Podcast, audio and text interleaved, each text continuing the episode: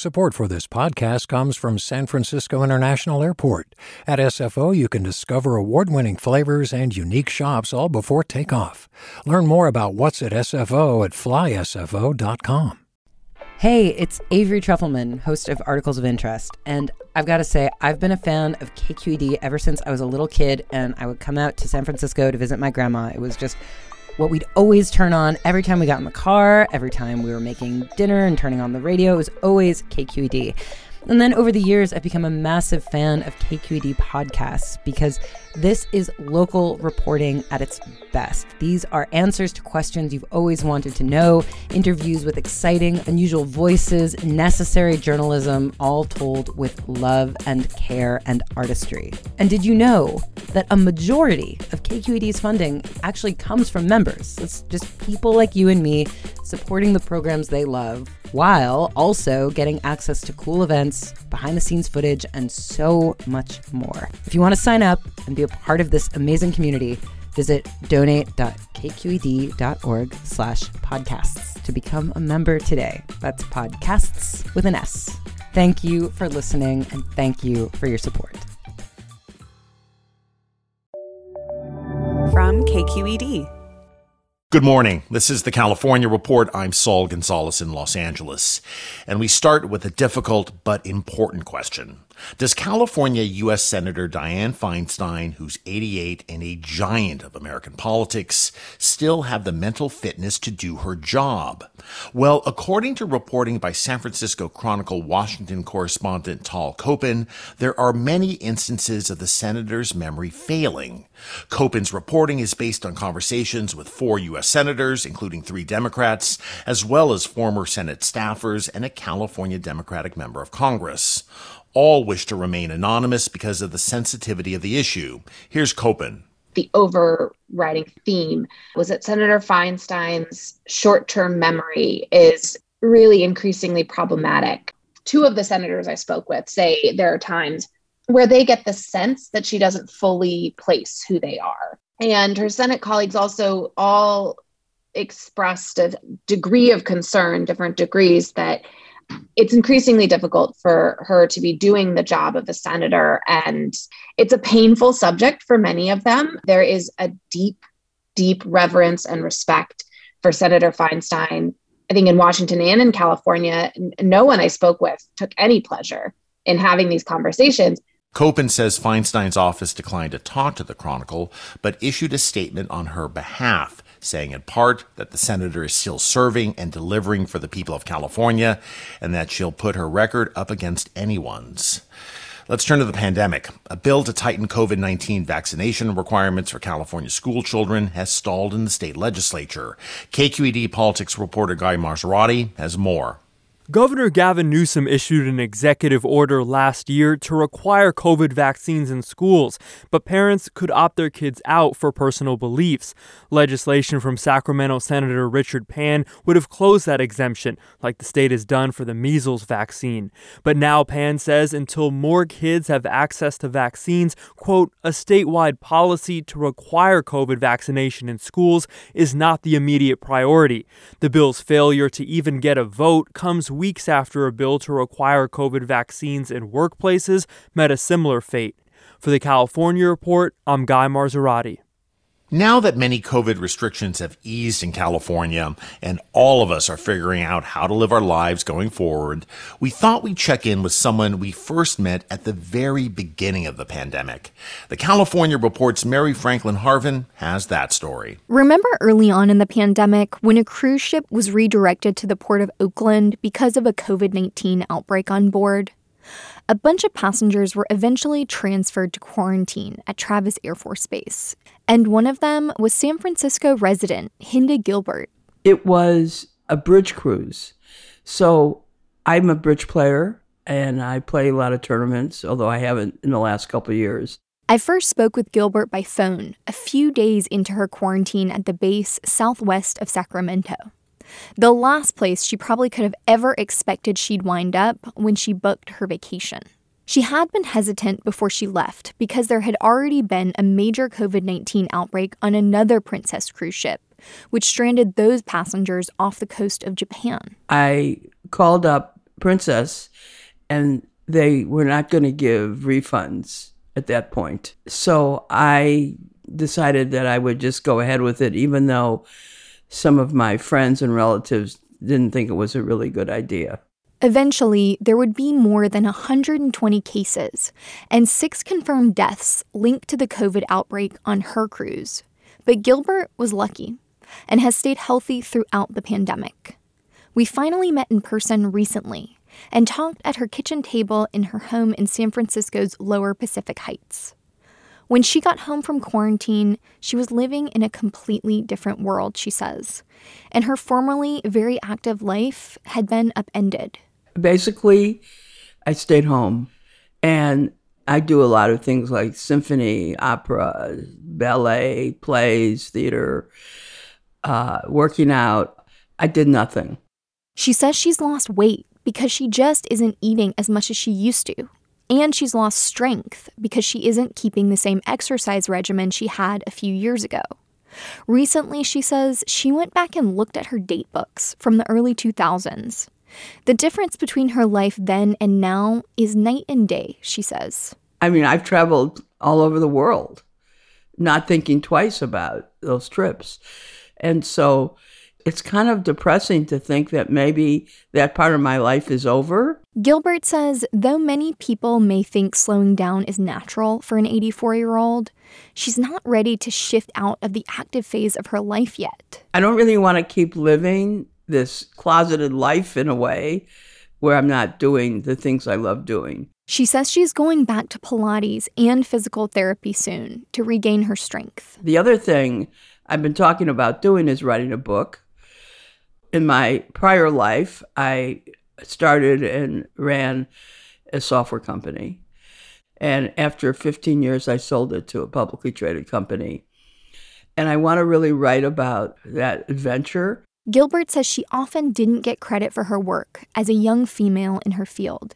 And she thinks she has some valuable lessons of resilience she could share.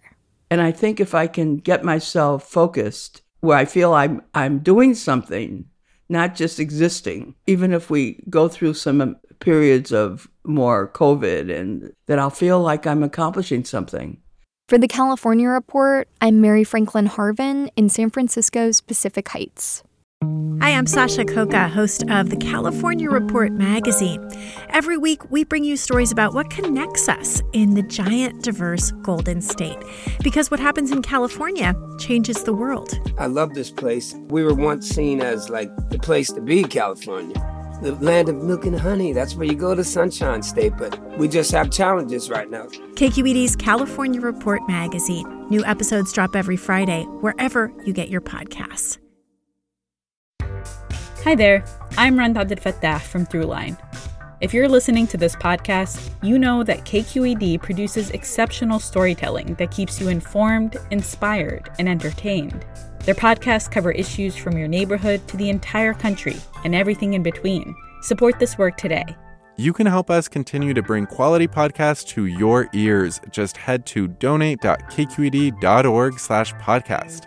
That's donate.kqed.org slash podcast. The California Task Force studying reparations for the descendants of enslaved Africans has approved its report on why reparations are necessary. KQED's Annalise Finney has more. The report will be the first government issued document to examine anti black racism in more than 50 years. At the task force meeting this week, member Donald Tamaki said he hopes the report creates a model others will follow. I think the report will be looked upon nationally. But some people in the audience were hesitant to celebrate so soon. I think what is important or more relevant is what is the state going to actually enact. So, having a report that doesn't actually lead to legislation that becomes actual repair is fruitless. That's community activist Friday Jones, who came up from LA to attend the meeting in person. Over the next year, the task force turns to perhaps the harder question what form should reparations take? It's expected to recommend a plan to the state legislature in the summer of 2023. For the California Report, I'm Annalise Finney in San Francisco.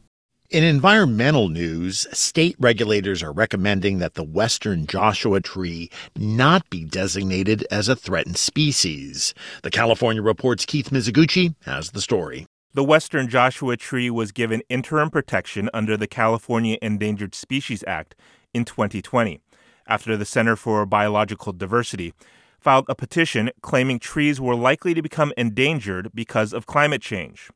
But on Wednesday, the Department of Fish and Wildlife issued its own report recommending against listing the trees as endangered. It reads like a document that was written by lawyers for the fossil fuel industry rather than the Newsom administration, which purports to be playing a leadership role in climate change.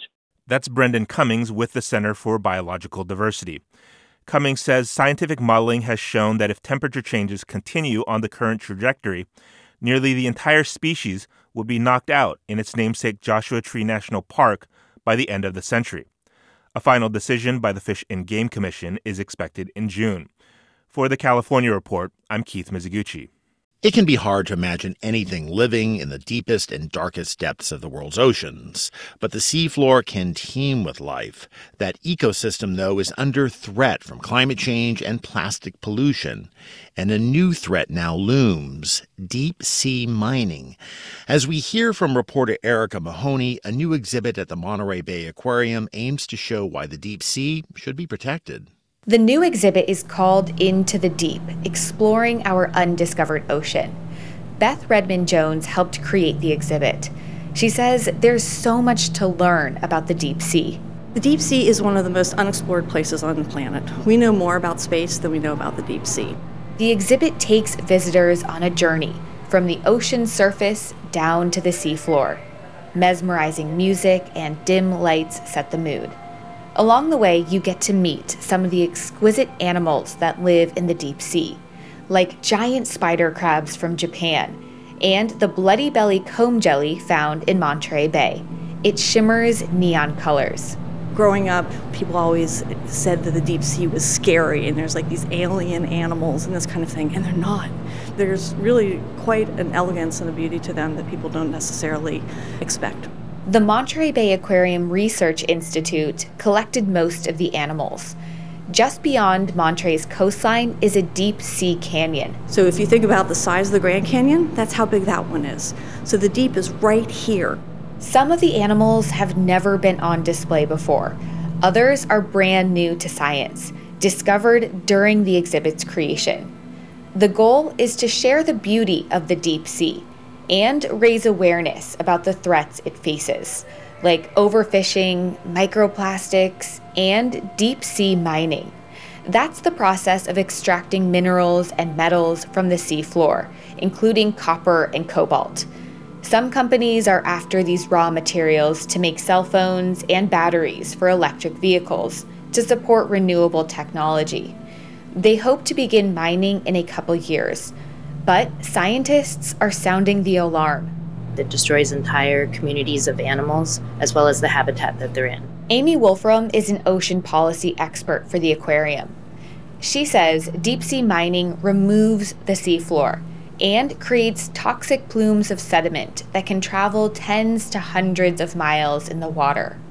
All of the animals in the new exhibit would be at risk. So, the deep sea corals that are just so beautiful and so interesting to look at. And these animals live for hundreds, if not thousands, of years. And some people compare them to the redwoods of the ocean. That's why the aquarium supports a California bill that would ban seabed mining in state waters, something Washington and Oregon have already done. Assemblymember Luz Rivas from the San Fernando Valley introduced the legislation. So in California, you know, recreation, tourism, and the fishing industries together are valued at more than 27 billion annually, right? So I think a threat like seabed mining, it's not just the ecological danger, it's also economic threat to these coastal communities. Companies including Google, Samsung, BMW, and Volkswagen support a moratorium on deep sea mining and pledge to explore alternative sources. As the Monterey Bay Aquarium's new exhibit illuminates, the ocean provides the food we eat, serves as the planet's largest carbon sink, and is home to some remarkable wildlife. For the California Report, I'm Erica Mahoney in Monterey. And that is the California Report for this Friday, April 15th. We're a production of KQED Public Radio. Our engineers are Katie McMurrin, Danny Bringer, and Brendan Willard, with assistance from Seal Muller. Our producers are Mary Franklin Harvin and Keith Mizuguchi. Our senior editor is Angela Corral. Our director of news is Vinnee Tong. Our executive editor is Ethan Toven Lindsey. And our chief content officer is Holly Kernan. I'm your host, Saul Gonzalez. Thanks so much for listening. Have a good day and weekend. Support for the California Report comes from Hint, fruit infused water in over 25 flavors like watermelon, pineapple, and blackberry. No sweeteners, no calories, in stores or delivered from drinkhint.com. The James Irvine Foundation, accepting nominations now for the 2023 James Irvine Foundation Leadership Awards at irvineawards.org. And Eric and Wendy Schmidt, whose philanthropy harnesses the power of people and science to create innovative solutions for a healthy environment, just societies, and opportunities for human achievement. Do you love learning about the San Francisco Bay Area? Its history, its people, its unique blend of cultures? Then you should check out the Bay Curious book. I'm Katrina Schwartz, editor and producer on the Bay Curious podcast, and I'm here to let you know that for the month of May, we've worked out a sweet deal for KQED podcast listeners. Right now, you can get the Bay Curious ebook for $1.99. That's right, $1.99. Just search for Bay Curious wherever you get your ebooks or find a link in our show notes. This offer does expire at the end of the month, though, so you'll want to act on it fast. Happy reading!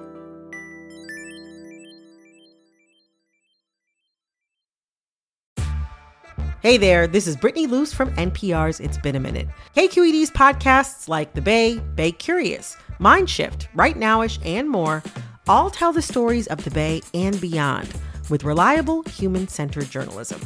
They aim to inspire, make you think, entertain, and expand your understanding of the place you call home. Here's how you can support podcasting at KQED. Showing your support is easy, and you can join Brittany in supporting KQED Podcast too at donate.kqed.org slash podcast. That's donate.kqed.org slash podcast.